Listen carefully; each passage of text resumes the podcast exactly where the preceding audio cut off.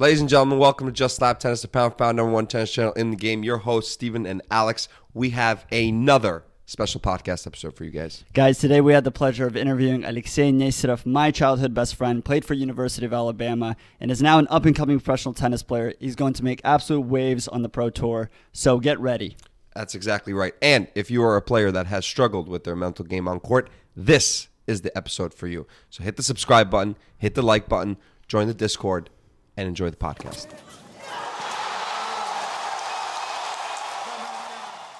All right, Losh, Alexei, thank you so much for coming. First of all, Thank Steven, I just want to I just want to point out something. Mm-hmm. So this guy came all the way from California.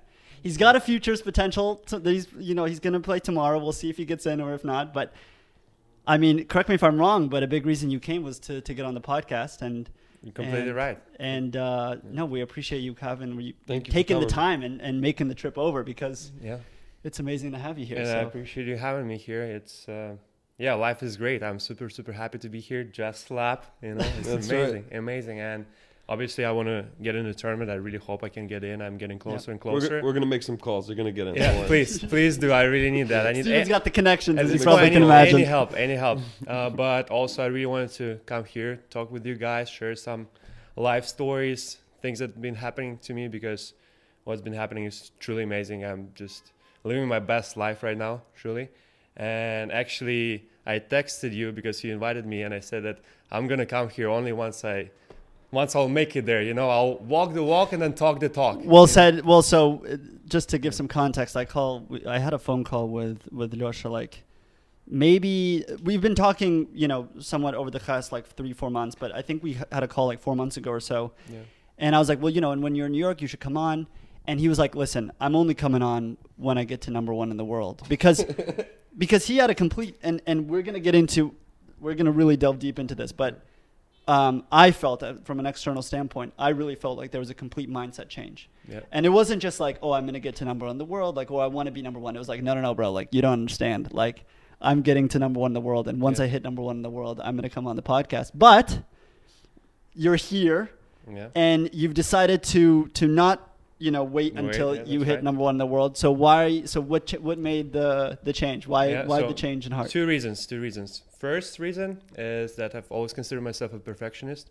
I've always tried to be a perfectionist. Always tried to be perfect. And recently, I realized that's that's something that again I thought it was something that was driving me forward, that made me who I am.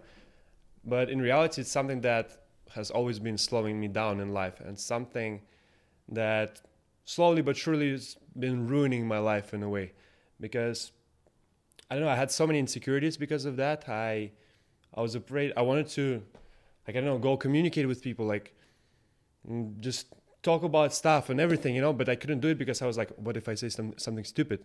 Like I was never good enough. I was always trying to be perfect, but I was never good enough, and I always realized that. But who is who is perfect? No one is perfect, and I didn't let myself do so many things or like just enjoy the life and do so many things that I wanted to do just because I've always tried to be perfect and obviously I never was perfect.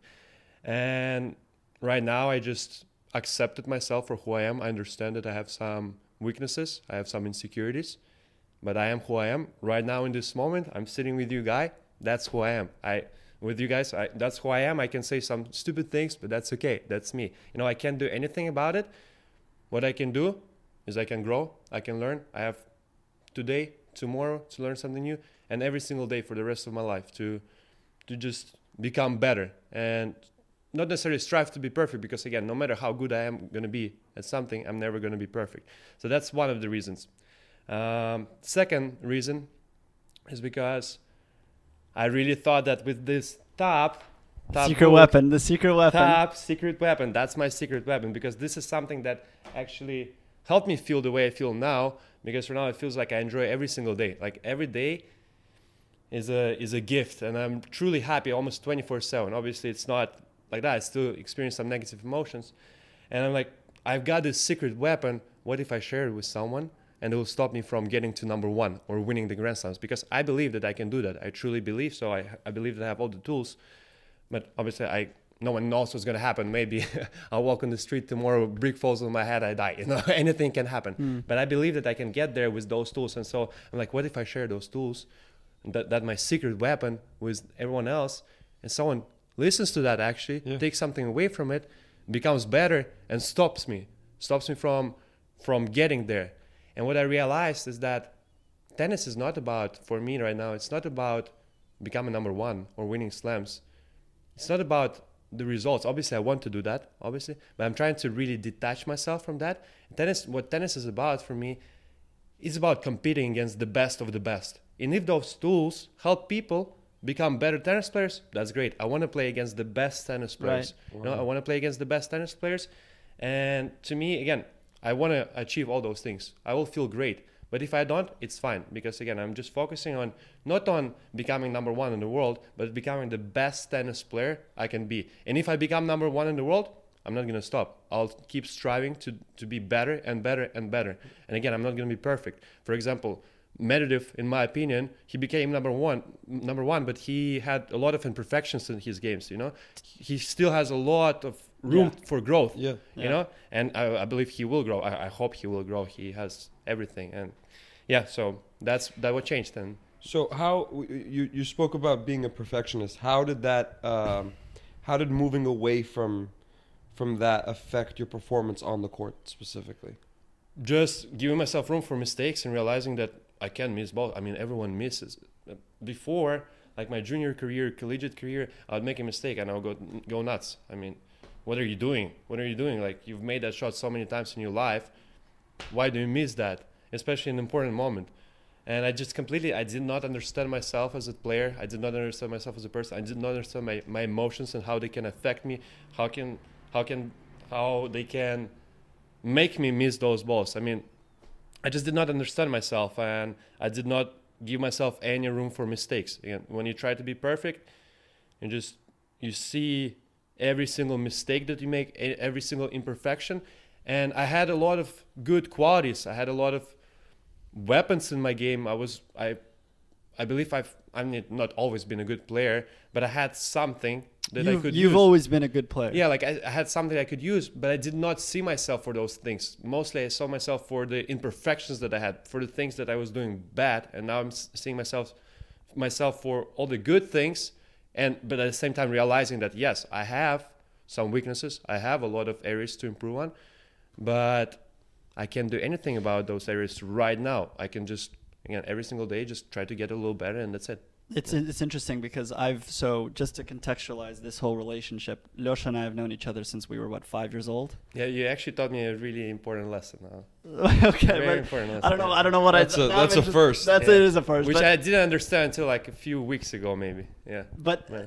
so we've known each other for forever. I mean, we started in the same group together playing tennis. Uh, You exponentially increased as as I just slowly. because I was actually in a different group. I was. Alex is going group. like sideways off the Yeah, I- they were like, was Alex, what about, are you? yeah. That's not tennis, but that's not tennis. You're playing hockey over here on the court. You um, no, but we've known each other for a very long time, Yeah. and it's it's um, you. Uh, one thing that I remember, and this is one thing that always made you very good, but also was a weakness in some sort, was you were always extremely hard on yourself, Yeah. and it was like it was to the point where, you know, sometimes. It would make you an incredible competitor, but if things weren't going your way, it could be completely detrimental to you. Yeah. There's actually one uh, an interesting story that I want to kind of inject. There was a time where we played each other in a final. Oh really? Yeah. Oh my god, crying. Do you remember that? We played each other in a final. It was junior tennis, so the sets were to four, Uh. and it was best of three, right? Yeah. Um, he wins the first set. I'm crying. Yeah. I'm sobbing. Steven, I'm, I'm talking like sobbing, sobbing. Then things start to change. Somehow I win the second set. He's sobbing. I'm just going nuts. sobbing. so my, our moms are watching together. We're best friends, by the way. Like, like we were like training together. We Yeah. were to, like we would hang out all the time. We're crying. Like everyone's like losing their. exactly. My, our moms are like, "What the hell is going on?" Yeah. And then in the third set, it was a tight third set, I think, if I remember correctly, and both of us were crying at the same time. yeah. So we were on changeovers, crying at the same time, asking our Poor moms kids. to help. Like Poor kids. it was anyway. It was fun. this But we were- but yeah, you were I, from an external standpoint. I remember you were always um, always very hard on yourself, which again was a positive in many ways. I'm sure because it made you a better competitor, but also, but but also could have been, you know, at times obviously detrimental, uh, whether it be mentally or, or, or whatnot. So you don't recommend crying on changeovers, just to make it clear. Ah, sometimes. Sometimes it's okay. It means you bit, care. A It little means you bit, care. A little bit, yeah, maybe. So I want to jump But- into this to tap. Yeah. I want to go deep dive. I Yeah. want to teach me everything. Yeah. Teach Okay. me everything. What's tap? And I have, I, and I just have it here. I, you, we, you wrote a quick outline on the tap, so I want to make sure we hit all the points. So I have it over here just in case. But let's let's do a deep dive into tap and, and what it's about and and how is it Yeah. how has it changed your life and and what are the what are the tools? Teach us the tools. Yeah. So first, I want to say how I got to TAP. Basically, Okay. so yeah, I got to the uh, first time I got to the US was uh, when I was 17 or so to the Wild Tennis Academy in California. My friend recommended it to me, and that's where I met my current coach, actually Juan Jose Clement, Spanish guy. I absolutely love him. He he's the one who created TAP. So basically, it says build your own mental program. It's a it's a uh, book or a manual that helps you build your own mental program. And and yeah, I mean, there, we had so many good stories from from juniors with with Juanjo. But even though I was in college for five years, we maintained that bond that we we created um, when I was there as a junior. And he he's a big reason, and Tap is the big reason why I came back to the academy. That's where I practice now. Still Wild Tennis Academy, great place. Uh, and yeah, I just when I was in college, I, I heard that he created that that book, and the way I thought of it back then, I didn't know how it looked and what it was like. I thought it as something that you like really read, you know, like just gain some information from. I'm like, wow, Juanjo, wow, because for me, like writing a book is something was something that I could never do for sure, and I didn't imagine Juanjo as a writer either. And so like, wow, that's impressive, that's interesting. But when I got once I got to the academy, I actually was introduced to that manual and I looked at it at first. I'm like, it's so simple. There's no, it's not like you, it tells you what to do, or it's not like you read something, you gain some information. It just basically gives you a little tools, little things that can help you. For example, uh, right away we tried to create my my vision. So Juanjo told me that you need to understand what you want to become or who you want to become as an athlete, as a tennis player in two, three years or so. And you need to really think about it, go deep and and write it down. Like how do you see yourself in two, three years and what what type of athlete you want to become. And make sure that you you write it in a present sense, um, not present sense, uh, Present tense. Pre- yeah, present tense. Yeah, you see, imperfections. Go, let's go. got better, got better, got better. Write in the present tense because you need to kind of train your mind that this is who you are. This is who you are, even though you're not there, but this is who you are. So building a vision. Then he told me the importance of the routines, and again, that's something that you write in the manual. You have to write morning routines, night routines, post pre-practice routines, pre-match routines, post-match routines, because this is something that I never really was taught to do. The routines. I, what what are the routines? I mean, I understood the, the routines, but like I never understood the importance of the routines. And so those morning and night routines, they they completely changed my life. And I asked Juanjo, Juanjo, what do you do in the morning routine? I don't know, or night routines, because for, for example, at night I would just watch some TV show or something. I would sometimes fall asleep with my laptop. Not healthy at all for, for, for athletes. Like you shouldn't do that. You should try to avoid electronics. And he told me that he he writes, he he reads, he does meditation, he does affirmation, visualization, and he does some ability and stuff. And I was like, okay, okay, I'll start doing those things. And I realized, and again, at, at first I was like, meditation, visualization, like I don't know anything about that. Can it actually be that helpful? And I was a little skeptical about it. But then I realized, or now I realize that all of those things, all of those things, they make you think about who you are and understand yourself better, your feelings better.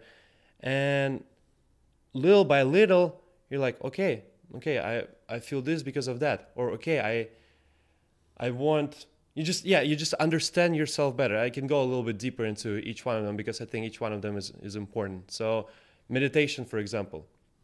I don't know. I'm not an expert in meditation. I'm sure like there are a lot of books and everything. But the way I understand meditation right now, I've been doing it for three three months now, every single day, is that, for example, I there's one meditation that I do, monkey mind, monkey mind meditation. It's called. Why it's called mon- monkey mind? Because when you try to focus on your breathing, and then just thoughts they just mm-hmm. keep popping in your head, just and you try to really just focus on breathing, but you you can't just stop your mind from thinking, and you're like, okay, okay, what am I thinking about? And it's not like you're trying to get rid of those thoughts. You have to accept those thoughts because that's what happens on te- tennis court as well. You know, you just you get those thoughts unconsciously almost, and and you're like, if you don't know how to control or if you don't accept them, you start getting another one, another one. It's like a snowball. And so what meditation does, it really helps you understand that subconscious mind in a way,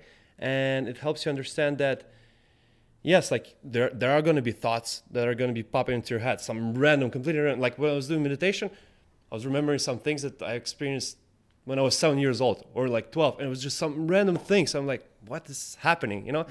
But instead of like telling yourself that you're doing bad again and you're you have to focus on breathing and why you're thinking about all that, you have to just accept it and try to understand your subconscious mind in a way. You're like, okay, okay, this is what I'm thinking. Okay, and you just start understanding yourself better.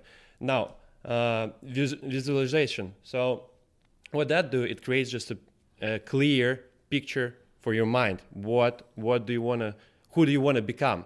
And a little by little, every day you do that, and you start seeing yourself, and your mind is like, okay, it starts believing that, okay, I'm I'm that person, even though you're you might not be. And at first, when you say that, you're like, am I? Uh, I don't I don't feel like I am, you know. But little by little, you start seeing changes, and you're like, it actually works. Uh, So let me ask you a question. So about visualization. Yeah. So when you say visualization, are you referring to visualizing yourself as number one in the world, or are you referring to Yeah. visualizing yourself with certain qualities? Yeah. Like what's the? Is it like? Very good question. Very Yeah. important. So, for for everyone, it's going to be different. Like, you, there's no perfect way to do it. For me, I try to put only things that I can control there, only controllables, because, well, am I going to be number one in the world? I'll try to do my best, but is it really controllable? Not not fully controllable. I only try to put things that are within my control, and for example, I don't know, I start my vision with saying that I love and respect the sport, not only for the good things that come with it, but most importantly for the tough ones. And and yeah, again, not 100% maybe controllable, but but but I start believing that little by little. I start believing it because you have some tough losses, and it's part of the game. You have mistakes; it's part of the game. And even though they're or like kids or like guys cheat, you know, like anything, injuries, but that's part of the game. And once you love and respect the sports only for those tough things, for tough moments, that's when you really start enjoying it much, much more. Because again, it's it's just part of the process. Now, the next one, self-talk, and this is something that I combine together: visualization and self-talk. So I tell myself a sentence, and then I try to vi- visualize it.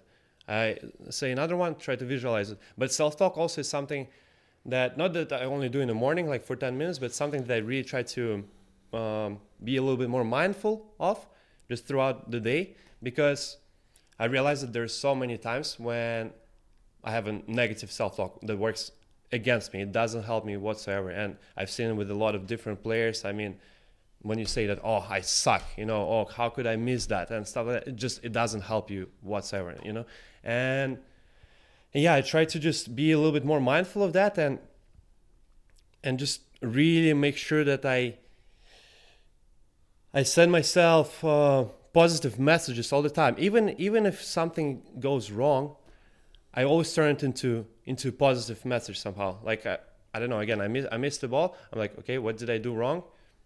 Okay, analyzed it, learn from it. Okay, good. That was a mistake that I learned from. You know, it's something positive. I actually learned something from it. It's not I just made a mistake. I'm like, what the heck? So can you tell me? Um, because before, where would your mind go in a situation like that? Right. Just so like, I made a mistake. I suck.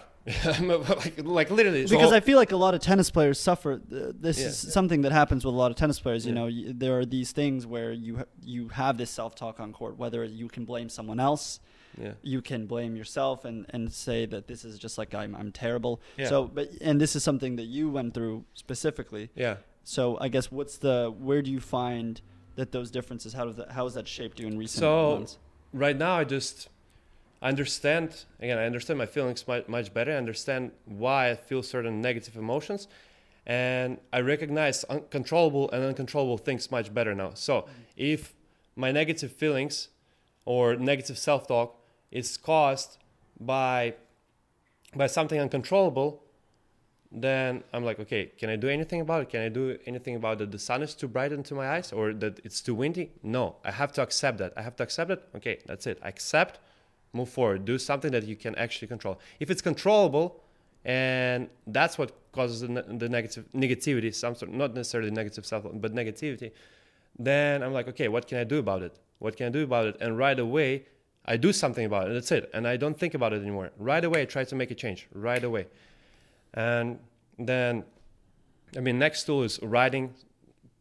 Again never consider actually i had a crazy relationship with writing before because in college i I absolutely hated writing. It was it was miserable. I hate the format. And every time i thought about writing i just kept procrastinating procrastinating. I just i didn't want to do it at all. I was just like no i'm not a writer but now I absolutely love writing. You know how they say from love to hate, there's one step. It was completely opposite for me in writing, mm-hmm. because now I started writing about things that that I want, just anything, lit- literally anything. What I experienced today, what was good, what was bad, like maybe relationships, just any thoughts. I started writing about things, and I started understanding myself better, my feelings, my emotions. And this is, all right, this is the book where I write, just regular notebook, nothing special about Yeah. it. But like, if you look at it, there's just like, it's like book full of thoughts. And that's when when i really started thinking that wow it's, it's interesting. There's some really interesting ideas and I now understand myself better. And this is like literally my transformation from where i was Yeah. to where i'm where i'm now. And that's when i first thought that maybe i'm even, even gonna write a book actually. Because again before i'm like I'm definitely not a writer. If i can do anything uh, or like I can do maybe anything in life, but something I definitely can do is is writing. I am never gonna be a writer. And I thought that maybe once I make it there, I can I can write a book based on that because it's super super interesting. You have all your experiences, right? And it's like a, your entire journey is now written Exactly. down on, on paper. You know, you know what's funny about that? So the, the juniors that I used to coach, Yeah. um, a tip that I would always give them is to have their tennis notebook, where Yeah. it's filled with obviously uh, your short-term and long-term goals you want to accomplish, and and also, but also like a daily log of of like essentially rating yourself. Like what Yeah. like how was your fitness performance? How was your, uh, your your your performance on court? What was wrong with your practice? What do you need to work on? Like, Yeah. and i've always felt and even for matches like i would like i would like r- give them like a uh, like a couple of bullets that i wanted them to focus on in, in one of their matches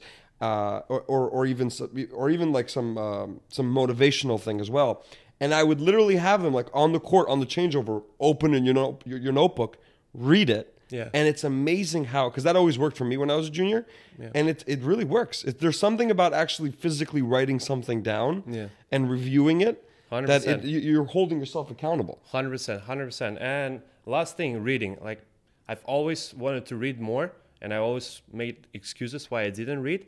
And nowadays, I read every single day. Um, and before, like I was like, if I read five or ten pa- pages, that's not enough. But now I'm like, I'll at least lead, read five or ten pages. You know, something.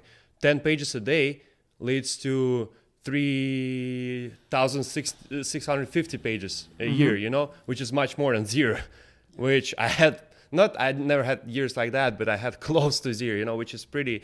It's not good, not good. But it just it made me understand the importance of little things and how little improvements, how I can first of all reward myself internally just tell myself that you, you're you're good good job for reading five pages at least how i can reward myself I can, how i can appreciate little things a little bit more and how it's not about this huge progress in one day. Because if you have a big goal that you're striving towards no matter what you do in one day it's going to be insignificant in a way you know no matter how much you do it's insignificant in comparison to to all the things that you have to do to achieve that and so what i realized that it's it's about the small things it's about small things every single day doing something to get a little bit better a little better and And yeah, that's for sure what those those tools have, have done for me. And it's yeah. it's also interesting about reading because reading. So I I was never a reader, and I think my junior year of college and senior year of college, I started. I, my junior year, I started reading, or maybe it was sophomore. Anyway, in college, I started reading, Mm. and um, I set like a hard goal goal for myself to really kind of like almost like shock therapy type of thing, where I just like shock myself into it and force myself to read a lot. And it's it's in itself, reading is super meditative yeah. Like it, it's amazing how it focuses your mind it clears your mind it, it, it gets you it calms you Yeah. it's like it's very interesting because again if you read just 10 pe- like if you read just like 30 pages one day Yeah. you're not going to feel it but over time like you've said Yeah. over you know you keep, keep building on it it's, you it just really learn does have an something effect new. I mean, there's unlimited amount of knowledge in the books. You can you can learn so much, and you can also again understand yourself a little better. And uh, recently, I actually read that book that uh, Robbie Weiss, my assistant coach at the University of Alabama, he's now at Clemson. He recommended me that book. He was a great player. He was NCAA champion. He played on tour, was 70 in the world, I believe, beat Lendl, just a great player. So he recommended me this book, and he was like, "That's something that really helped me uh, throughout my career." And it's called "How to Talk" or "What to Say When You Talk to Yourself." It talks about self self talk, and really made it very clear for me. It talks how like everything all the information that we receive or we tell ourselves we can think of it as a programming as if like our brain is um, is a code is a code in a way that or or a computer a pro- co- computer that you program. So everything all the information that we rec- receive it's like writing you're writing or typing a code or someone is writing for you that, that code. Then based on that programming you base your beliefs you start believing in something based on that based on beliefs you form your attitude towards things. Based on your attitude you form your feelings. And based on feelings you make actions. Believe it or not we make all the actions based on feelings. And not not in a way that oh i feel happy that's why i'm going to do that. But we always feel like doing something because of how we feel into- mm-hmm. internally. And we we start doing some things because okay i feel like this is right. Or like we feel something and we make a- actions. And it's just really reframed it in, in such a simple way but it really made me think that okay i have to i have to first of all control what what goes from from the outside world and not just i mean i always understood that not just believe that everything analyze it and stuff and not let someone else kind of take advantage of my programming because there's a lot of negativity. People tell you that you can't do that. You you shouldn't you like you can't become number one. There's no way. It's impossible. Or i mean all the negative things. And especially as a junior or as a kid you don't really have the sense of who you are. You don't know who you are. You don't know what you can do. And so sometimes you just start believing that because people around you tell you that. So it's very very important as well. And besides that what you tell yourself. Again how do you program your mind? If you keep telling yourself negative things that's what your brain starts believing. That's what your brain starts believing and yeah that's why again those things they they sound simple but all of them help you understand who you are help you understand your feelings much much better. And and once you do that it's just much much easier on the court. Because everyone sees on a tennis court that external fight you know player playing against player competing. But the most important one i think is the is the mental one what's happening inside of your brain. Because i believe that at least i've i've been noticing with myself that there's two internal voices. One conscious i can say anything to myself right now in my mind and unconscious when it just random ideas pop up some doubts. And what those tools help you do is they help your conscious voice defeat the unconscious one in a way. You know, you mm-hmm. make that little that conscious one makes a little win against unconscious, and then you start believing, okay, okay, those tools are actually working for me, and little by little, conscious start overtaking unconscious, and and then unconscious in a way starts working for you too. Starts working. Obviously, there's still some moments where I doubt myself, but the more I work on my mental game, the less I have them, and and now nowadays it feels like conscious wins 99% of the time, and and I feel truly when I play on a court, I feel like nothing can touch me, like nothing can touch me. No, no matter what what happens out there, no matter the negative external factors, it's fine. I can always turn it into something positive, something yeah. You you talked about one thing that's interesting is that um, you know you talk about this idea that, that your mind is like a, a piece of is like a computer, right? Yeah. It's like you're you're programming a software. Yeah. Um, what's interesting is that you have obviously environmental factors that go in, so self-talk, you Yeah. know, what happens externally, things like that. But you also have the uh, the nature aspect, right? The Yeah. the what how your brain is programmed neurochemically, for example. Yeah. Um, and I know you have a very, uh, you've been focusing a lot on dopamine specifically. You've been watching Huberman, Yeah. uh, stuff like that. So can you I talk can- yeah, about? can go you talk about like what Again- practices are you doing in order to also change your brain on a on a neurochemical level too? Yeah, not, not that I'm I'm doing any practice. I just understand much better how it works. Dopamine, dopamine, for example, I think it's super important. Something that definitely has helped me. And I never heard of dopamine in 24 years of my life before. But at first time I heard it, it was my coach who was doing a presentation for all the kids at the academy, and he said he said about dopamine, how can it affect like us Mm, in in how can it affect us in many ways? How can we use it to our advantage or disadvantage? And i'm like okay that's interesting. Like i want to learn more about it. And i listened to podcast andrew huberman. I listened to dopamine and i understood that this is something the way i see dopamine is like a chemical that our brain produces and something that first of all can motivate motivate us. It can also I mean, help us feel pleasure from doing things and it's something that I never took control of. I thought it's it's impossible, and obviously there are external factors that will control the level of your dopamine always. But it's something that I actually have a lot of control of. And how you can control dopamine is you create internal system of rewards. What I mean by that is that you reward yourself for, for doing something. You do something, you, you tell yourself, good job, good job. And you actually you release just by saying that you did something good, you release the dopamine. At least that's how I see it, and that's how I've, I've been feeling. And it's very important that your internal system of rewards is is more. It has to be more significant than external ones. Because, for example, if if you want to win a tournament or I don't know, just achieve something, be number one, and you lose, and it's more important than than just pleasure from playing tennis, just learning. Then what it does is just you, yeah, sorry, you increase the when you play, you, you, your level of dopamine spikes because you're playing this game. You you think you can win. It's it's right there, but then you don't get it, and you're like Crashes. You just crash. You just crash. But because those external rewards, which is winning, more yeah, they're greater, more significant Makes sense. than than internal ones.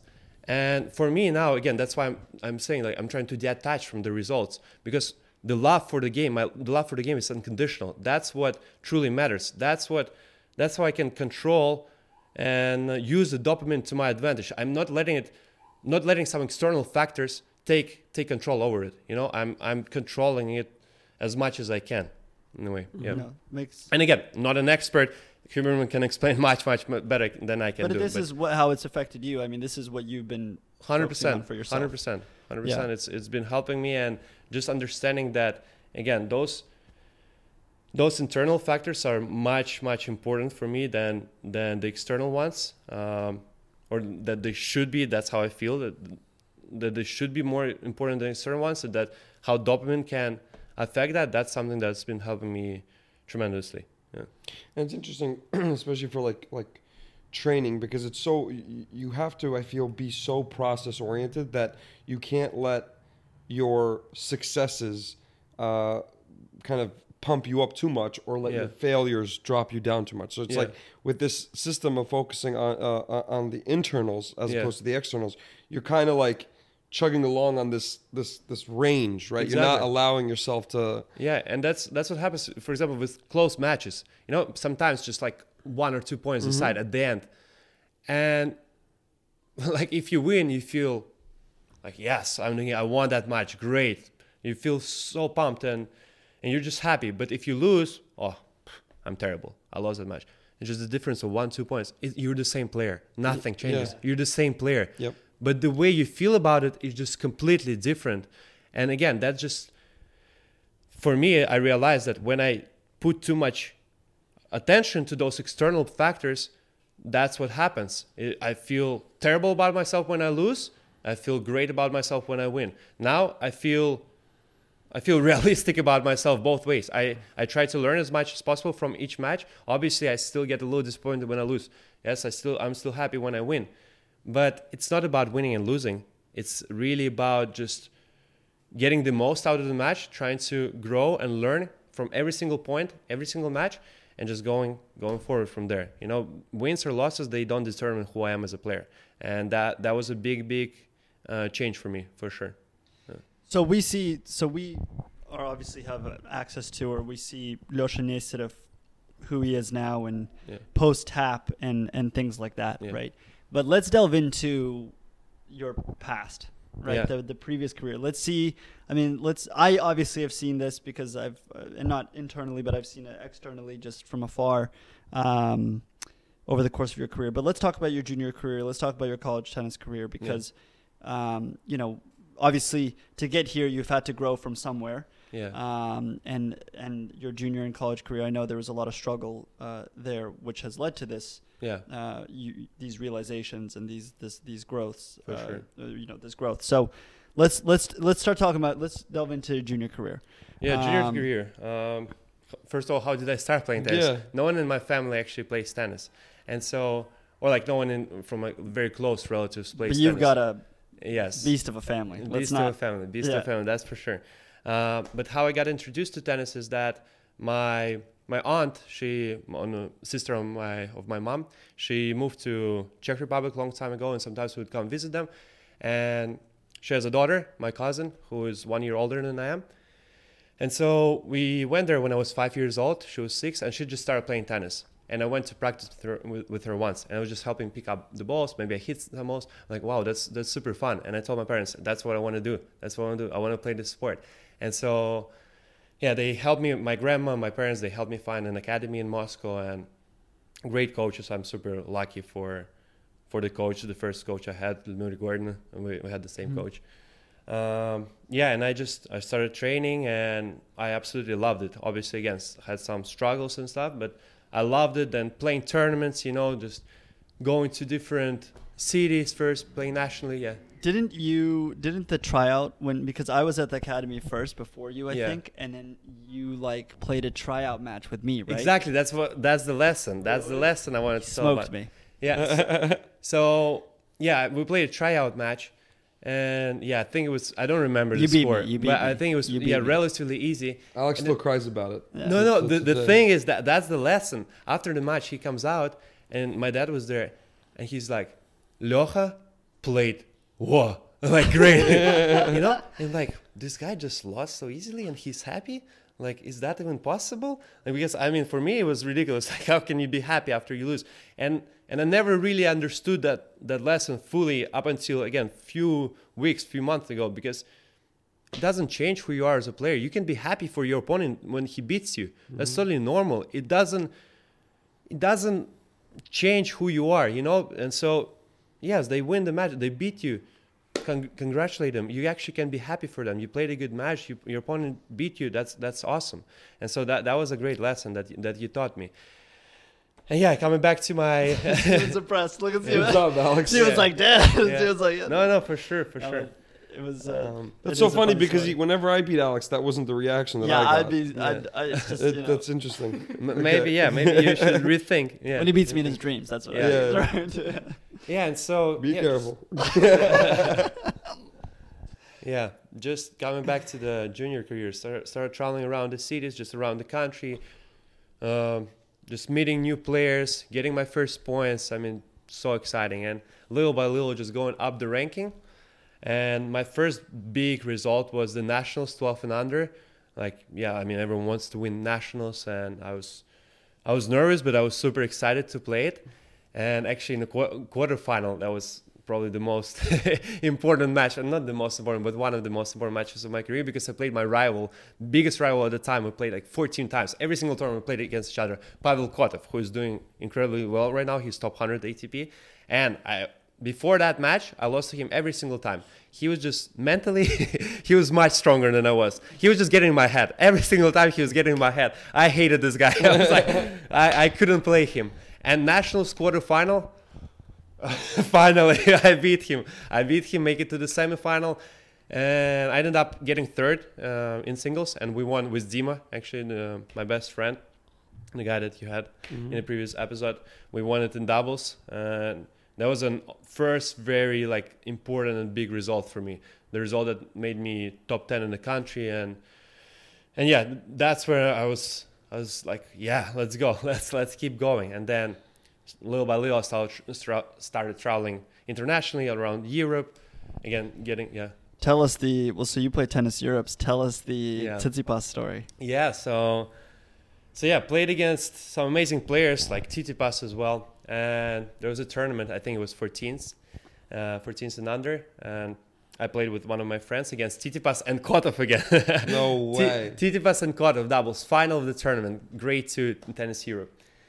And first set, I think they beat us relatively easy. Second set, we, we start turning things around little by little. And his mom, Tsitsipas's mom, great player, one one of the best players. I think she was the champion of USSR. She was the, his coach at the time. And she was sitting up there and she started coaching him. And maybe she was coaching throughout the match, but but referee didn't really see it. And she would say something and then she would go like this. And if she's like asleep, as if she's not even watching.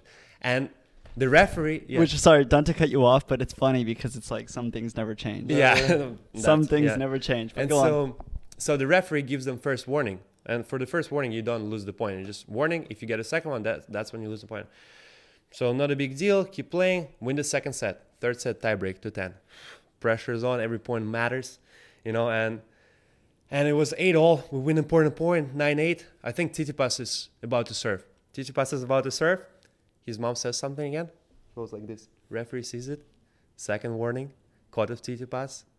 Point penalty. Game set match. Wow. That Isn't that so crazy. good? And we were like, take it, take, We'll take it, it, yeah, we'll take take it. That's Take what, it. were they furious? Uh, yes, they were furious. They were like, it's unfair. You can't do it on a match point, which I mean, sure, but you can't really be coaching on a tennis court, Yeah. you know. That's And wild. That's such a funny story. It was great. Yeah. it So you have a winning record on Tsitsipas then?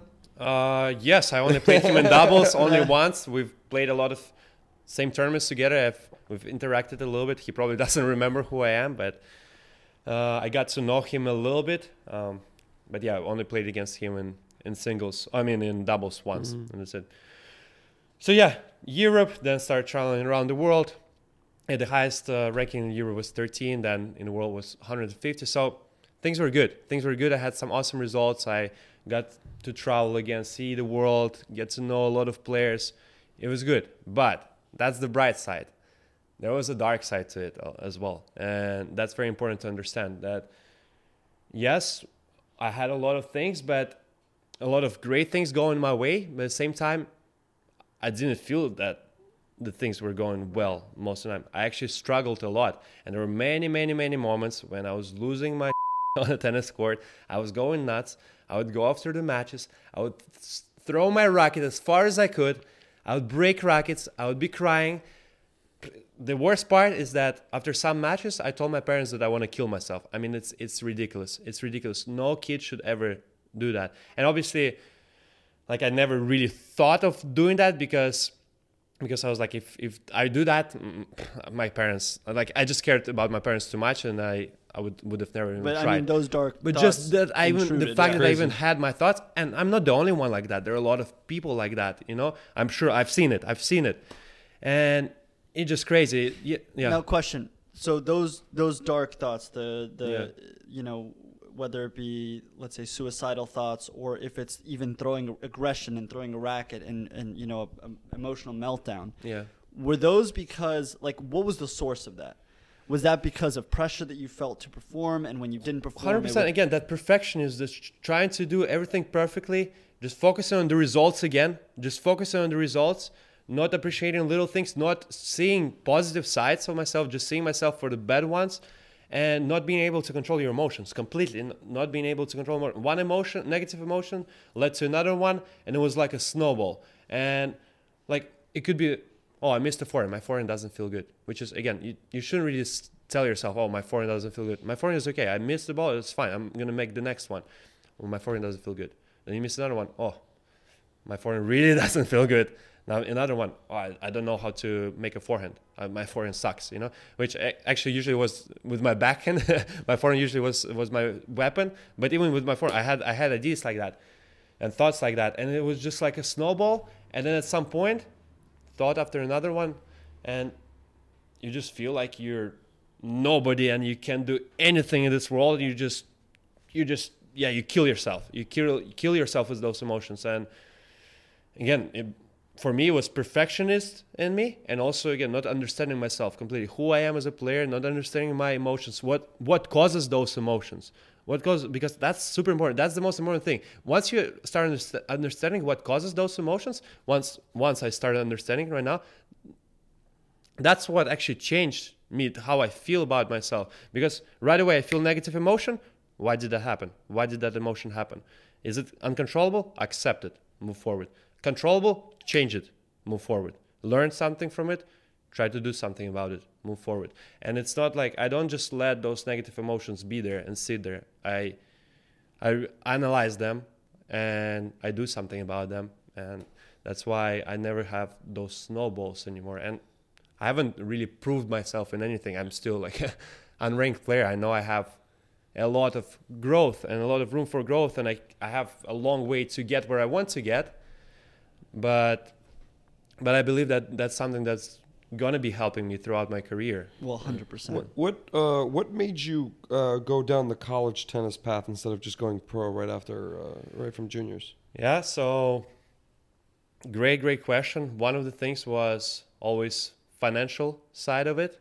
Um, my family never had that much money, not not a wealthy family, just normal family that actually, at least I felt, struggled in a way a little bit supporting me. I was I was given everything I needed, but I always felt like I really don't want my parents to spend money on me on my tennis, you know, and it was a big, big, very, very important thing for me. And I realized that I'm not that good, really. I'm 150 in the world as a junior, good, but I'm not like one of the best ones. So I could try, but the chances are very low, and we don't really have the money. We don't, I don't have the tools. I don't have the resources to to really do that professionally. And so that's when I started thinking about going to college. And And you were also always exceptional at school. I mean, you were. He. I mean, Yeah. he. So both Dima and and Losh, they both um, in Russia. It's the Golden Star, right? That's yeah. So in Russia, you get a thing called Golden Star, and it's given to students who, since kindergarten to grade twelve, have only gotten straight A's, and it's an extremely difficult thing to do, as you can imagine. I was out of the the the running my first grade, uh, as you can imagine. No, but but it's an extremely difficult thing to do. So you've you've had exceptional grades. So school, I mean, yeah, you know, that's I, I feel like that might have also played a reason as well, is because it's like you've been an academic guy. For sure, for sure. for- My parents have always told me that education is super important. Yes, tennis is tennis is life. You know, like in Ted Lasso, there's a character who says, "Football is life, coach. Tennis is life." But at the same time, I always understood that life is much more than tennis. You mm-hmm. know, and yeah, I always understood the importance of education, and I had good grades. Though again, even though I had those good grades, I never thought of myself as a smart guy or genius. I always felt like not necessarily stupid, but there's so much more to learn. And I was a lot of times I was afraid to speak up or like express my my thoughts because again I, I didn't very really feel st- smart about myself and and yeah like yeah I had good grades but I was getting grades for the grades. Again not for studying not for learning. I was getting grades for grades. And I was and pretty perfectionism. Exactly yeah. perfectionism. Just yeah not really necessarily learning. And also i need to give credit to my mom as well. She helped me a lot a lot because i missed a lot of schools with with those terms that's what junior players deal with. They miss school and they have to catch up and everything. And my mom was always there for me. She she always helped me with all the subjects and she even did some homeworks for me i'll be honest uh, so yeah yes i had good grades but it wasn't it wasn't perfect again. It wasn't perfect, and it wasn't only me. There was my mom behind it a lot as well, and and my dad as well. And so I never felt proud of it. I everyone was telling me, "Oh, Losha is smart. Losha got the gold medal." I was like, "You don't know. You don't know anything about it. You don't know the the reality of it in a way." We'll make sure to edit out that part about your mom doing some homework so you keep that gold medal. Yeah, they're gonna, they're fine, gonna come fine. for Yeah, it. they're gonna come. They, No, say- but- they can take it away. No, but I mean, even I just remember, like, didn't you get an 800 on the math section for SAT? I did that. I did that, Yeah, and like actually, this guy. Yeah, this guy. Okay. like, okay, the SAT, by the way, uh, the first time I got to America, my English was terrible, Yeah. and that's another reason why I felt it was it was very challenging for me. My English was bad. I I was afraid to communicate with people because again, my English wasn't perfect. How could it be? And it's not perfect now, clearly, even though it's getting there little by little. Um, and so SAT is something that I was very nervous about. Three sections: reading, writing, and math. Reading writing, I'm like, I'm gonna, I'm gonna fail. please, please, every point matters. But math, when I looked at it, I'm like, really? joke. I'm like, really? You know, shall learned, I learned it in seventh grade, and I always thought that that's one subject that I always loved, math. I loved solving problems against very, very analytical type of brain and solving riddles. And to me, I was like looking at those problems. Like I don't know, they give you 20 minutes per section. I would be done in eight minutes, and uh, I would try to like go to another one. Actually, like you're not, you're not supposed to do go- that. yeah. I'll be like, uh, what's what's the What's next next? question? What's another going? question, or I'm like in another section. And so going into SAT, I kind of I knew I was gonna get 800, even though it might sound arrogant, but I was like, I need to maximize that. But then my writing and reading was like 500 each, you know, which gave me 1800 out of 24 Right. right. solid result in a way, but again, it was mostly math and not. No, that's that's really funny. There's there's a story, I, and maybe this is, I'll I'll say it, but um, we had a mutual friend uh, who was on uh, played for Alabama, uh, Jeremy, Mm. and so I met Jeremy in the UK, and when I lived there. Um, and it was a random thing. Like I saw them in a Snapchat story together, and I was like, Yeah. "What the hell are you guys Yeah. doing together?" Like Yeah. I was like, and Jeremy and I weren't like close friends. Like we played tournaments together and stuff like that. We were just tennis, you know. But anyway, um, very funny guy, and uh, he told me this story. I was with him, I think, a few like five years ago or something like that, and he told me a story um, where they were on the team together and they were in accounting together. This was must have been like sophomore year of college or something. They were in accounting together, and Lyosha's tutoring him and helping him with his accounting homework. And he's like doing it, and Lyosha's like guiding him and stuff, and and he gets like 90 95 percent or something like that on the homework. Yeah. And Lyosha gets up. He's like, "What?" And he takes the computer. He's like, "Give it to me." And he goes, and he does it in ten minutes, and he gets hundred percent. He's like, "Okay, here you go." And he Perfectionist. it's Perfectionist. so is good. amazing. It's Yeah. so good. Yeah. I was laughing so Yeah. hard, It's man. But- But, let's talk about college. Let's talk about College. college because College. one of the things that um, one of the things that you said was, you know, college was the the the best five years of your life, but also the worst five years. It was like a it was Truly, a very Love hate. Yeah. love hate relationship. Yeah. So let's talk about it. Let's let's delve into it. How did you choose Alabama? Roll Yeah. Tide. Let's get We're into all tied. let's get into that, yeah. Where legends are made. from Moscow, Russia to Alabama. I mean, it's Yeah. it's yeah, it's it's Yeah, It's so again, I was the, at the academy uh, in California, and actually, I really wanted to go to UCLA or USC because they're right there, and UCLA is a great school, big school. And Max Cressy, by the way, he was there with me at the time at the academy, and he ended up going to UCLA. Mm-hmm. And he was the one when we were juniors. He was we, we spent a lot of time together, and he was the one who was telling like, yeah, we're gonna go to college, and then after that, we're gonna go pro, and we're gonna make it. And I mean, he's he's already there, and we actually just trained together for a couple of weeks right before Australia, and he didn't change at all. the same guy, the same guy was so funny, how things never change, you know. yeah, yeah. and and yeah, and so I wanted to go there, but I couldn't get enough scholarship. They had a really really good strong team, and again, I wanted to, I needed to help my family as much as possible. They couldn't afford paying too much, so I needed to get as much scholarship as possible, and I started looking at other schools outside of California, and my coach uh, from the academy, not Juanjo, another one, uh, he recommended me to look at Alabama, and at the time, I didn't know much about Alabama at all, to be honest. Nothing. I was like, "What's Alabama? Where's Alabama?" and and I looked at it, and I don't remember actually if, if the coach got in contact with me or I did get in contact with him, but but we connected, and he was like, "Do you want to come for a visit?" I'm like, "Sure, let's go, let's go." But at, at the time, I was like, I, I don't want to go to Alabama again. I just, I again, I didn't know anything, but for some reason, I thought it was middle of nowhere. And in some ways, maybe it is, but it's actually a great place. So I came for a visit, and I saw all those facilities. I'm like, wow, the football stadium, everything. It's it's a paradise for athletes.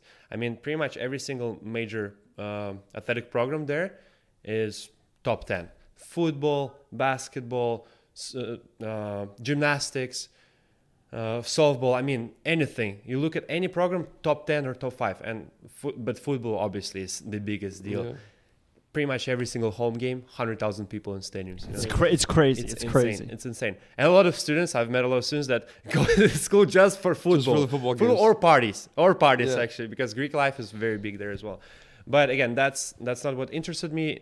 I just felt like I had everything to develop myself as a as a player and a person. I like the team, I like the coaches, and I was like, I like the place. I really I really want to commit here, and. I don't care about UCLA. We'll beat UCLA with Alabama. Unfortunately, never got to play them. Oh, that's a bummer. Uh, yeah, unfortunately, but but yeah. So I committed there, and it seems again like perfect place. Why not? But as as you said, five years, the best years and the worst years, and I'll tell you the reasons why why I felt this way. First of all, going into into college, I had a long not long yeah long distance relationship, and I had a first girlfriend was mad in love. You know, like it was super important for me. And actually, at the time, I really was like believed in the idea of having like one girl for the rest of the life, and was, that's how much important it was was to me. But at, the same time, I was immature in many ways, and it was all new for me. Like the college, being on a team, it's not something that tennis players are used to.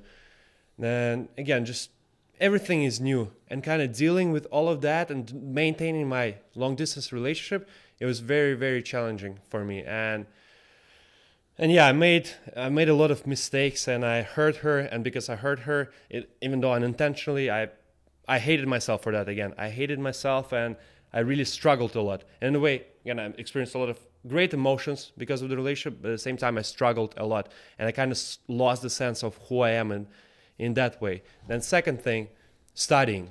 I chose finance. Why did I choose finance? Why, why does anyone? Yeah, why did, Money. yeah. Why did I choose finance? I thought, okay, I like I like solving problems. I I have analytical type of brain. I like yeah, I just I I love math and and in finance you have to work with numbers. I love working with numbers. So sure, let, let's try that. But in reality, through all 5 years of my studying, I was like, why am I taking those classes? And I liked some of those, but I really disliked a lot of them and going into some of the tests like i didn't prepare at all you know like i didn't prepare at all i would go to the test and just intuitively i would be like okay that makes sense okay let's go this one nah nah nah and somehow i would still get good grades 4.0. yeah, I ended up with 4, 4.0, but this 4, 4.0 is so meaningless. It's it's completely meaningless. It doesn't mean anything because I felt like I wasn't really learning. And again, that was my fault. I was I was kind of lost. I was trying to understand who I am, what do I want to do in life, and do I really want to do finance? Do I want to become an investment banker because I had that idea that as an investment banker you you're like you're cool, you make money, you know, and you're great, but I didn't know if I wanted to do that, and I didn't know why I was taking those classes really. So for that, because of that reason as well, I was like, who I am. Then third thing, teammates, my team. I love my teammates. They're great guys, guys from all over the world. We learned so much from each other. Had a had an amazing time. I feel like in the locker room, everyone was always uh, laughing and just doing some stupid things. You know, like how how teams are. Helicopters. Ricky would know what it is. yeah, I think we all do. Yeah, I think we all know what it is. uh, maybe we'll cut that. yeah, or maybe we'll leave that. Ricardo. Maybe we'll bleep the names. yeah, I mean it's funny because when we were talking about the things we were talking about in this podcast, I didn't see helicopters on the on the yeah. list. Yeah, That's hilarious. I mean, pretending as if it's some like no one knows. Anyway, Yeah. okay. but at the same time like i always wanted to develop that sense of family but at the same time i didn't really feel like family with them and the reason why is that i realized that i was i was struggling and then i saw some other guys struggling with some things and i feel like we didn't really take those things seriously. Again it was all in a way for shits and giggles you know? And which is which was good. Again that's what made us a fun team in a way but we didn't take care of each other really how the family does it.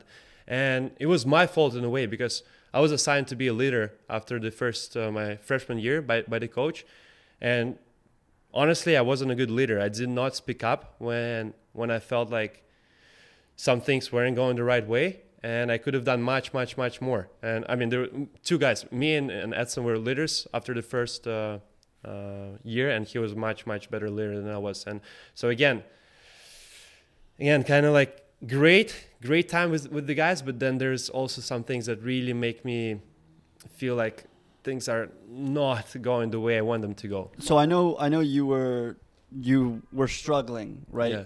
Again, emotionally, right? The, the long distance relationship that was Yeah. on your mind. Then you Yeah. also had the tennis. I mean, you weren't playing your best tennis, and and you would kind of because you were perfectionist, because you were in a more negative mental state, you would dig yourself into a deeper hole. So, are from what I understand, the fact that it was a team environment, the fact that it was kind of every gigs all the time, it was no one actually took the time to Yeah, really see what was going on and try to help you yeah. get No- out of that hole. For sure, for sure. I mean, I, I thought that it was pretty clear that I was struggling. And again, I could have s- explained them better, but it wasn't very easy for me. I always consider my, myself introverted person, and it wasn't easy to to share that with them. So I could have done a better job. But also, I thought that they could have seen it a little bit more. That yeah, this guy is struggling. We need to help him a little bit more. And again, great guys. I love them. I love them. And it's not to take something away from them or not to say that they're bad. Not at all. But it just just again, happened that yeah, way. it just happened that way. We we all made mistakes, and again, it, it was far from uh, great. You know, like it was it was good, but again, I didn't never got a sense of a family, which I really really wanted, which was very important for me. Then another thing, relationship with the coach, super important. Um, my coach George Husak, great guy. He we always had a good relationship outside of the court. He helped me with a lot of things, helped me with uh, getting a job, and I mean, a bunch of things. We shared a lot of personal stuff, but on court, we we didn't get along very well. You know, like we disagreed on a lot of things. We we fought a few times, had some heated exchanges, and I think again, I could have done a much much better job. Um, I had an ego in a way like that. Yeah, I know better sometimes. You know what he says doesn't really make sense. I know better. It doesn't work for me. And I believe he had an ego as well. And he was like very, in a way, it felt like he was a superior and he was demanding some things sometimes. And I feel like there is no place for an ego for an ego in coach uh, player relationship. I believe that it's a two way street where two have to absolutely respect each other, have to listen to each other, and both make each other. Player make a good coach, coach makes a good player. And it was just two egos colliding, and we definitely weren't helping each other. And there was one, there was one hidden moment. I'm not gonna go into details, but one moment where uh, it was my junior year where I realized that okay, I'm I can't I can't deal with that anymore, and I actually wanted to transfer. I was in a transfer portal, um, then ended up actually staying uh, for certain reasons. Um, maybe I'll talk about it later uh, because it's related to my grandma.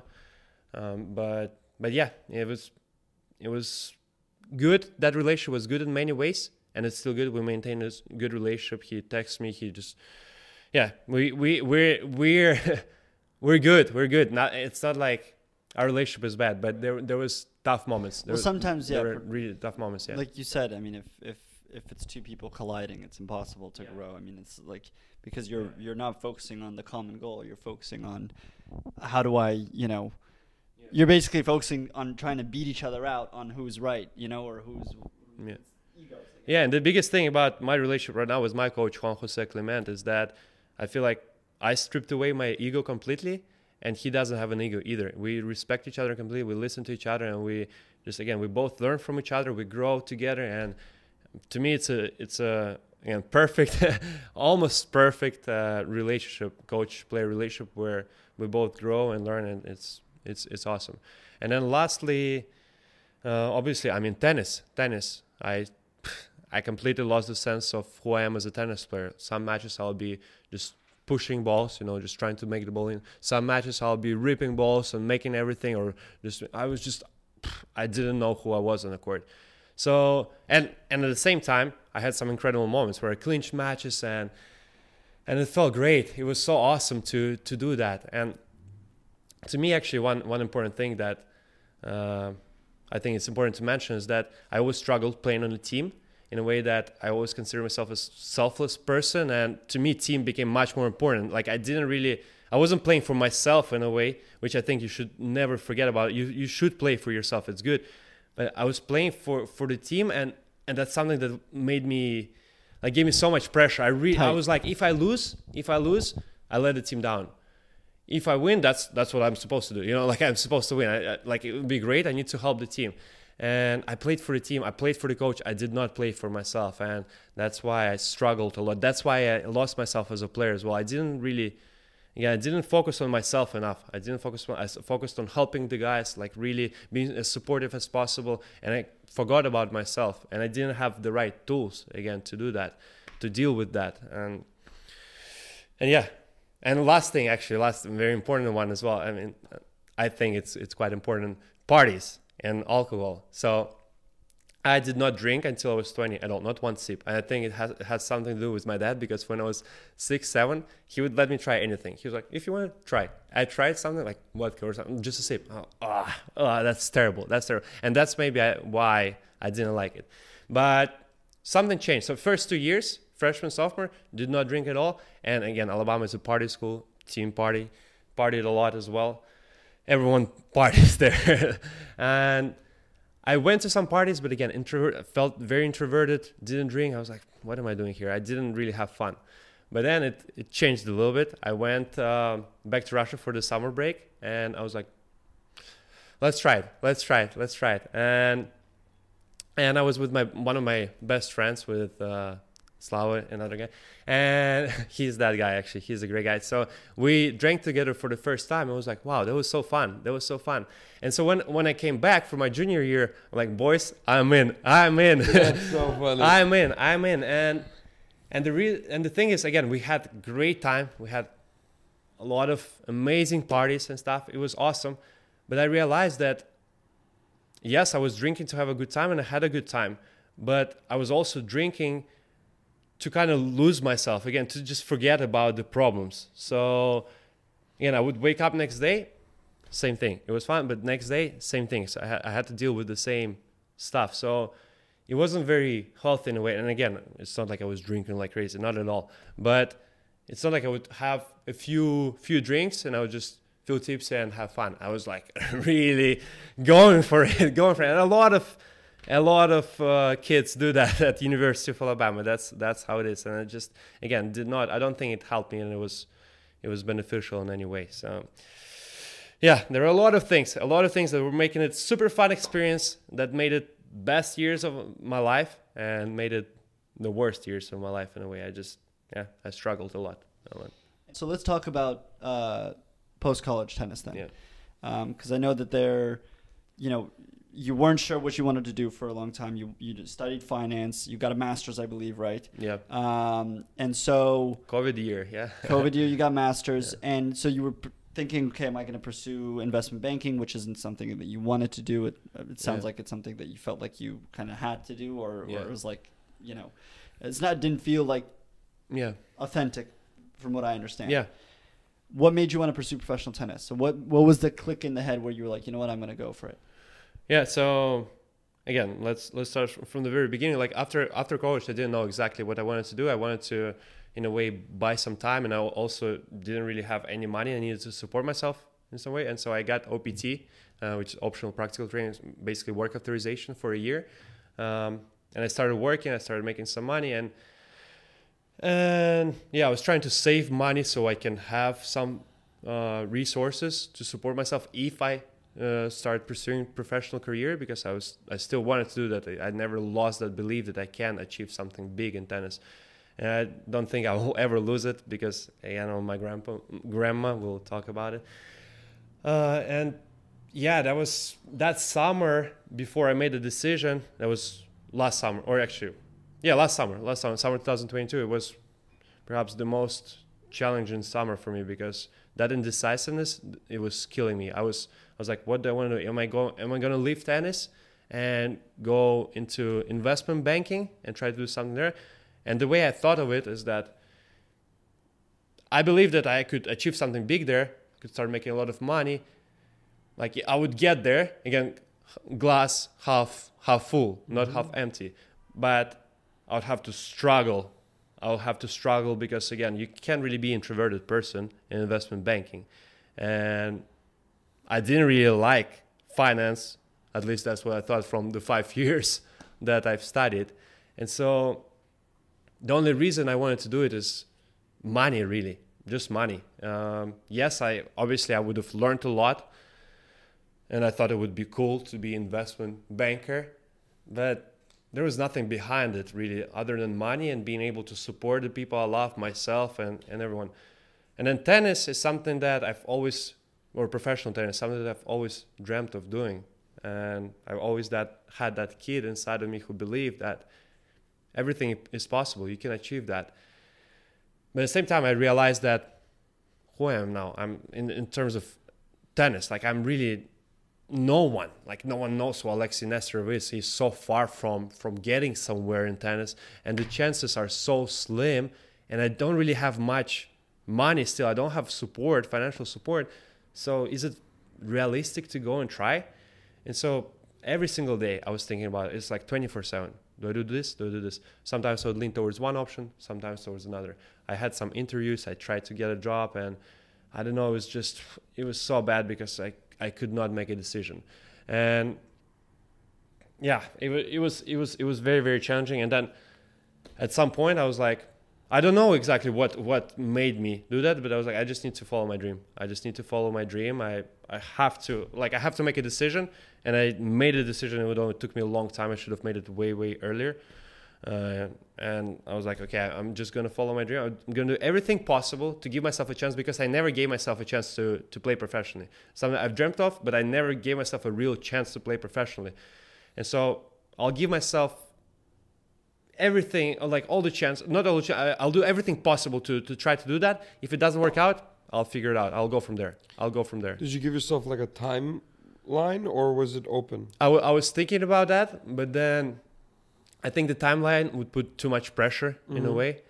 And yeah, I, I don't have a timeline. I like that. Yeah. I like that a lot. yeah, I don't have a timeline. Um, again, I'm trying to stay in the moment right now, get the most out of what I what I have, and I have. I feel like I'm. I have a lot. I'm very grateful for all the things that I have. Again, living my best life. Honestly, I feel like I'm living my best life, even though there's struggles and challenges. I'm dealing with those challenges much much better now, and truly, I almost feel like I'm happy 24 seven, living my best life, feeling much more confident and and I see so many improvements in my game and everything, in my mindset, and just in other parts of life. I'm just enjoying li- life much, much, much more. And Well, it's amazing because it's like, even let's say, you know, the fact that you made this decision to pursue professional tennis, the fact that you went to, you know, you met your coach uh, Juanjo, right? yeah, Juanjo. Um, the fact that you reconnected with Juanjo and you're training together, and the fact that you've had exposure to tap and you've started implementing these tools. yeah, I mean, even you know, you never know what happens. Even if tennis doesn't end up being the thing that you pursue, like Yeah. full time, like if the, if you end up getting a job or, or whatever, yeah, like I feel like just this journey that you've had yeah. so far has done so much for your personal growth and personal development 100%. that it's it's changed your life and trajectory, whichever way you go in the positive, Hundred percent, hundred percent. which is amazing to see. Yeah. Like for example, about interviews, I've always been afraid of interviews. Now I feel much more confident. I feel like I can show my personality. I can talk. I can speak. I can be much more curious about it. Because Right. before that, I was like, don't say anything wrong. Don't say anything wrong. Don't ask any questions. Just I never ask questions. When someone asks you like, do you have any questions? I was like, no, I think I, I think I got everything, which is mm. terrible. You you have to ask questions, but I was afraid to say something wrong or ask something wrong. Now I don't feel this way at all. I'm much more curious about people. I I really try to speak up more and just I'm much more extroverted. I can be as extroverted as I want to be, just like completely open book, and I can be as introverted. And I feel comfortable and confident both ways Right. and it's it's a big big change for me and that's what makes me feel this way what makes me appreciate life much more now i'm just it's completely like i feel like a completely different person It- that just happened in three months and yeah even if again it doesn't work out for me in tennis i'm reading much more i'm just learning much more i'm still there's much more to life than just tennis even though i devote a lot of time to, to the sport you know much more to life and much more i do much more than just tennis right now so whatever happens happens i'll just keep focusing on me keep trying to get better every single day and go from there go from there No, that's that's incredible. I mean, that's what matters. Yeah. Um, let's talk about. I know. I know because you mentioned it earlier, yeah but you decided to stay in Alabama because of your grandma, and I'm assuming. yeah So, for context, your grandma was a. I mean, I, I think I've only met one of your grandmothers. If I'm probably this one yeah Yeah. So she was an Olympic champion, mm-hmm. um, and, and Gold medalist. gold medalist. Yeah. Yeah. Um, which is insane. So, I mean, let's talk about how, and maybe just br- more broadly too, like how family has impacted your tennis journey. Just Yeah, grandma, my, my family just in general has always been very athletic family. They always do something for their health and like either whether it's running or, or anything. But definitely my grandmother was always has always has always been the person who achieved the most in sports. I mean, winning Olympic gold medal, what can be bigger than that? And she is the reason that I've always believed that it is possible. Like I've always believed that if my grandma can do it, I can do it too. And she was she was incredible. Like she she was very strong. She she was very outspoken, just like trying to do great things for people. She did definitely did a lot of great things for me. She helped me again find the academy. Uh, actually, there's a very funny story. When she came to some of my matches, and she used to, or a couple of times, she screamed, "Lyosha te luce," which means like, "You're the best. You're the best." And at the time, again, introverted guy in a way, I'm like, "What are you doing, shh. like, don't don't say that." And now I, I I wish I wish she could be there and, and doing that because she she passed away and actually as as I said, she was the reason I stayed, but really the reason was that she she passed away and it was it was very unexpected. She it was a tough moment. She she got hit by a car. Uh, could have lived for way much much longer I thought and it felt very unfair. I'm not gonna go too deep into details about that, but that was the moment when I was going through like all that stuff junior year when I was trying to transfer. I was in the transfer portal and I was trying to find a different university and the coach coach actually mm, oh no my I I just got the news about my my grandma and it was just that was the first very important person that ever passed passed away uh, in my life and it was it was it was really hard to accept. She was very very important to me and and i was like what do i do now? What do i do? And and the coach he texted me. He didn't know what happened. And he texted me. He asked me if i can meet him and talk to him about transferring. So we meet the next day. He still doesn't know and he sees that he, he was trying to convince me that i should stay or not convince me but like try to talk again and ask me if i really like want to transfer. Maybe it would be better for me to stay. And i was we just had a normal conversation but he's like is everything okay? Like you seem very down.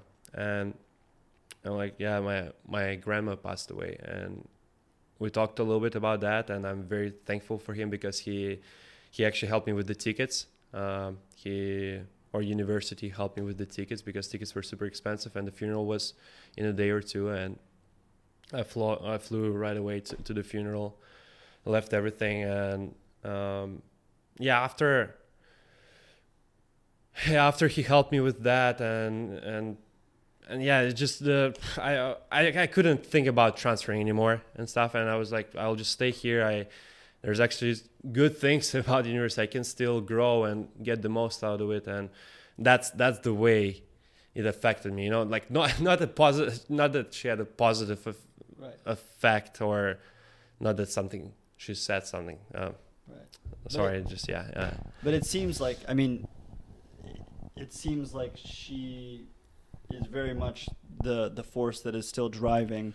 Hundred percent. So I mean, so it's like it's almost like it, it seems like when she passed away, what happened is that I I realized obviously like I'll never see her again. I'll never have her in her life. But it was something very important. I actually went for a run because I didn't know what to do. So I went for a run and I was like running and, and crying and running again, running again and crying.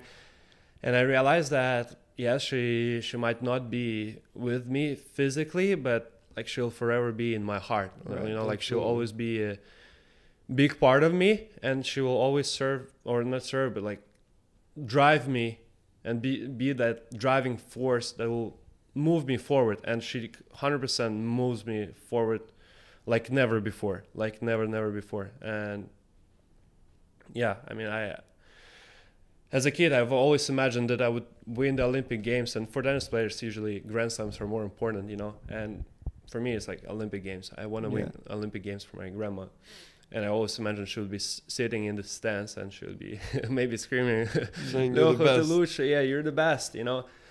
And obviously, I realized I would never have a moment like that, but but I still want to do it for her, you know, in a way. Even Yeah. though she, obviously, she's not gonna see that, but that's something that truly, truly matters to me and means a lot, and that's something that drives me forward. It's not not those, again, not the wins, but just the love for for my grandma and just yeah, That's amazing. mean, so much. It's that's an Yeah. incredibly powerful. yeah, Just the fact that it's Yeah. so much deeper than just uh for sure. And that's something that when, whenever I had doubts in my head, whenever I was like, maybe I should just stop playing because I had a lot of moments when I was like, I just should stop playing.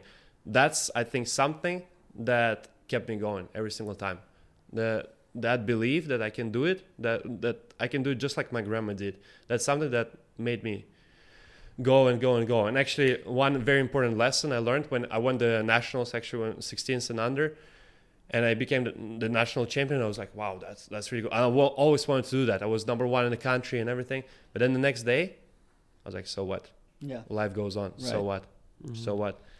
And which must have been tough yeah, because when you hit something that you really want to hit, and then it's like and then Exactly, it exactly. And I just like, realized that even if I become number one in the world or I'll become Grand Slam champion, it'll be so what? And so I remember talking four months ago or so to my coach Juanjo. I'm like, yes, I want to become number one and Grand Slam champion and all that, but that's it's not about that. It shouldn't be about that. It's it's bigger. It has to be about something else. And I know clearly what it is about. Obviously, grandma, people that I love, I really my just I have a picture of my team and how it's gonna look, how like what my box is gonna look like, players box, and I really want to play for them in a way, you know, in, in a good way. Like they drive me, the love for those people, love for for myself as a tennis player as well, love for the sport, for those people. This is what drives me.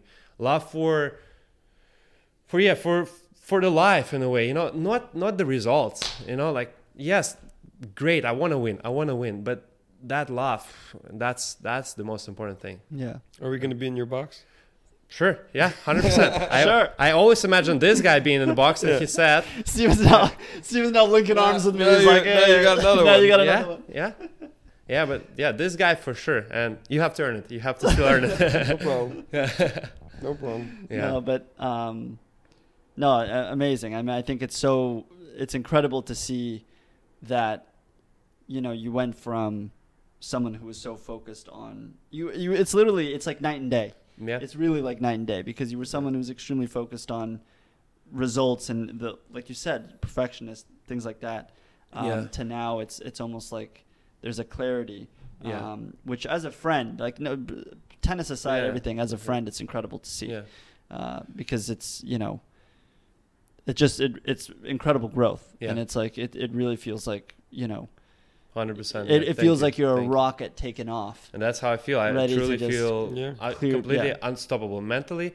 Like it's like you, you can't touch me. No matter what happens, I know how to deal with it. Bulletproof. Uh, yeah, yeah, yeah. Uh, bulletproof, and again, it just it's it's hard to believe. It's like I'm I'm in a dream in a way, but it, I don't lose the sense of reality. I still stay humble. I understand that I'm very very far, but it's like my mind it's it's limit the power of my mind is limitless. Like i can i can get myself where where wherever i want to get. You know i just need to focus on myself compare myself to myself not to others and just every day try to be a little better version of myself just by focusing on little things every Yeah. single day. And if i do that no matter if i become number one or, or win slams or olympic games i'll just keep going because even as the number one it doesn't mean that you're the best version of yourself. You still can can grow. And it's that unconditional love for, for Yeah. sport not Yeah. not for the results Yeah. Yeah. You know what this reminds me of? Just me thinking about it. Like, you know, like those like Conor McGregor uh, motivational videos, Mm-hmm. and it always starts with him like at 16 years old, Yeah. and he's like, I'm the f- future. I'm the, and Yeah. he's like, listen, guys, I'm a double champ already. Like, you have no idea. Like, this is kind of what it reminds me of in the sense of like, Yeah. you know, it, when you when you see like actual belief, like when Yeah. when you you feel actual belief when you when it's there. Yeah. You know, and it's Yeah, i truly people believe I people truly are believe, able yeah. to say a lot of things, but not Yeah. everyone's able to believe. But it but you Truly clearly believe, believe, and, yeah. and that's the most powerful thing. And And I don't the- think anybody's gotten there that didn't believe. You know, yeah, they have to. You have to. you have to. That's Yeah. like a that's a necessary hundred ingredient. percent, hundred percent, hundred percent. Yeah. No, listen, but Do you want to cut here or or I want cut some. this? Fi- I I- want some, no, something that, that our audience can take away. If if if you know. L- la- last message. Last message, right? Yeah. Okay. the let's yeah How let's let's take it home. No, I mean it, it, it- yeah. we're we're at no time limit. At, at- Yeah. Seriously, so whatever whatever you want. What's the yeah. La- last message. Positive message. I've uh, again. I've been trying to discover myself as a person. Been thinking a lot about meaning of life and all of that. And lately, I've been talking to my parents. I'm like, I think I figured out life. I I, I realized what life is about. Like I, I know the meaning of life. Like like let, let me let me tell it to you and i've been telling it to my parents and they're like it actually kind of makes sense and so i want to i want to share it with everyone because i believe that it can make it definitely helped me change my life completely and i feel like it can help people as well um, i was thinking that what drives people what drives people and we had a conversation actually with dima a few years back we were in pennsylvania and he was like alexei what do you want from life? What do you want from life? And i told him i, I want to be happy. And he's like but everyone wants to be happy you know?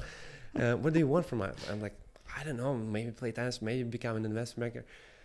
But that was the answer. That was the answer. And I'll, I'll come back to that to that actually. So i was thinking what drives people? A lot of times it's money or fame or power you know? Those are like the common things. But then we know a lot of super wealthy people that are completely unhappy even kill themselves famous people kill, themselves. Power ah, i'm not sure about suicides but but they're not happy you know? So what what is it that that makes us happy? What can give us happiness? And i was like what what is the feeling that is, goes hand in hand with happiness? Any guesses? I know you i know I, you, we've t- we, you know. we've, we've discussed this, so I'm not going to say. But yeah so I, I thought love love is just we all or most of us have people that we love right? And love for, for those people that make us do good things. And now someone can say but there's like love hate relationships. But again the bad things that you do it's hate makes you do those things or not acceptance that something happened. But love only makes you do good things love for people. But again you're not with people all the time. You don't feel it all the time. You don't feel that happiness love all the time. Now what else? The love for, for the thing that you do. Like some it doesn't have to be something big. Like for me tennis is huge. Like i have big aspirations. It can be small but we all loved doing something at a certain point. Like you guys love doing that podcast right now right? And you you don't necessarily do it for for some external rewards even though you want to get them but you just love doing that right? And it gives you pleasure. You, you feel happy doing that. Hmm. But again you don't do it 24 7 you, you I, right now like I, I love playing tennis but i don't play tennis all the time. I feel happy when i play tennis. I feel happy when i spend time with people that i love. Again how, how do you get it 24 7 you know? And it's impossible. First of all it's impossible to get 24 7 but very close. To that's how I, I feel right now almost 24 7 happiness. And i was like how do you get there? And i realized that you gotta just love yourself. You gotta love yourself. You gotta accept yourself for who you are with all of your imperfections because no one is perfect all of us has some weakness weaknesses we all Yeah. can grow and learn you gotta accept yourself but what i mean by that it's not like oh i'm okay where i am and i don't do anything no not that not that you accept yourself. You're like, that's where I am. This is who I am. You're being very honest with yourself. You criticize yourself, but constructively. Constructively. What can I do better? And you go from there. You you you're like, I'm. I love myself. That, that's who I am. And you go from there and you learn because you have yourself from the very first to the to the last day of your life. That's guaranteed. You're always with yourself. We talk about this idea that you, like Yeah. you might as well be your best friend. Exactly, but best yeah. friend. You need to be your best friend. Absolutely. Like no destructive criticism. There is no place. Why? Why would you do that to yourself? Why would you give yourself crap? You really don't need that at all. And now, being your best friend is not easy. Complete, like truly best friend, where you don't give yourself. It's not easy. But again, those tools have helped me understand who I am, understand my feelings, and really help me love myself in the in the best way. And it's again not that I'm the best. No, no, no, not at all. I'm very realistic about myself, but I'm good with what I am. I'm good with my English not being perfect. I'm good with not being the smartest. I'm good with not being the best necessarily player in the world right now. I'm good. I can grow. I can get better every single day. And so again, it might feel or sound utopian in a way that like you feel happy 24/7 but that's how I feel almost like that. I, obviously I experience some negative emotions still but I know how to deal with those things. They're very short lived you know very short lived I realized right away why I experienced that negative emotion. Again if it's uncontrollable can't do anything about it accept accept. Controllable what can I do about it? And do right away do something do as much as I can. And if it doesn't happen doesn't happen but at least I've, I've done something. And that emotion goes away. And so I think again, it might not work for everyone, but I think it kind of makes sense. And it truly has been working incredibly, incredibly well for me. Well, I think it's a very like I think you know, I feel like a lot of people know that, but they don't really do it Practice and it understand on it. the Yeah. day-to-day Yeah, Like, they're like, hard, yeah, like I said. obviously you should love yourself, but it's like no, but if if, Yeah, if it's just- one thing to say it, but another thing to do it. Yeah, to just do it is extremely look, difficult. look look at your body. Look how you talk to yourself. Just just listen to yourself sometimes, because everyone does that. I do it sometimes too, right now, even now, but way way less. I've gave myself too much crap throughout my life. I saw myself for for all the negative things, and didn't really see myself for the good qualities which that I had. Which I have good qualities for sure. You know, Yeah. like I I was raised well, I believe, and and I have good qualities, but I never really saw myself for them. And so, yes, it sounds simple, maybe even romantic in a way that love that that's what should drive people, or that's what drives me. But it makes sense at the same time. And as you said, as I said, it's not easy to be your best friend, not at all. But again, those tools, the top top mindset, that that's what truly got me there to understanding that that thing and and understanding my emotions, understanding who I am as a person, and just finding myself uh, in a way. That's who I am. That's it. Looking myself in the mirror, that's who I am. And and I'm not perfect, and that's totally fine. I love myself still. I truly love myself, and I'm my best friend. And this is really something that made made a change for me, made a big difference. But again, you can't just do it like that. You have to have the can't do it to. exactly you can't do it like that you have to understand yourself better you have to and to be able to understand true i swear those tools been helping me i believe they can help anyone because they make you think who you are what you want what you want and so yeah. So if this doesn't convince you to look into Tap and Yeah. to start using these tools, I don't know. Yeah. I don't know what will. and, and truly like it's not promoting tap. really i just i truly feel like it can help people it can help people Yeah. you know Definitely. so Definitely. And there's also another uh, uh, really important key to life that I think, uh, uh, which is uh, subscribing to Just Slap Tennis. 100% If you haven't 100% That's, I yet, mean, listen. 'cause that will also very much help your life. Yeah. that, that's for Hundred sure. percent. No, but in all seriousness, man, uh, thank you so much for joining us today. It was it was awesome. I mean, you, we really talked about a lot of things. and We did. It, it's usually when we cover like this wide breadth of topics, we don't really. I feel like sometimes go deep enough, and I feel like today we. Uh, I think we, Yeah. that was we great. definitely did. So Thank you so much, guys, for, for Thank you, having man. me. Seriously, Seriously. it's it's been fun. It's been great. Never had I ever experienced so much joy and fun being in front in front of three cameras. Yeah. I've always been afraid of cameras, and today was awesome. that's awesome. so and much. now you're gonna have the whole Just Slap family supporting you, watching you uh, on your on your uh, That's all I need. conquest to uh, to world number one and uh, Olympic gold. And So- next time, next time we do this thing, we'll be you'll be Grand Slam champ, Olympic yeah, if you champ. if know. you're not number one in the world and Olympic gold medalist, Yeah. you're not coming on this podcast. again. all right, that's it. I won't be here. That's yeah, it. that's good. but, the deal. but once I come back, I told you guys. I'll be. I Yeah. told you. I told you. I told you, and then I it's gonna be you. like, listen, and then guys. tap stock goes. yeah, Yeah, tap tap stock stock. just skyrockets. I'm coming. I'm no. coming. That's awesome. But no, uh, guys, if you enjoyed the podcast, hit that like button, hit the subscribe button, share it with your friends that uh, might need to hear this message. And uh, stay healthy, stay happy, and as always, just slap. Take care, just guys. Slap.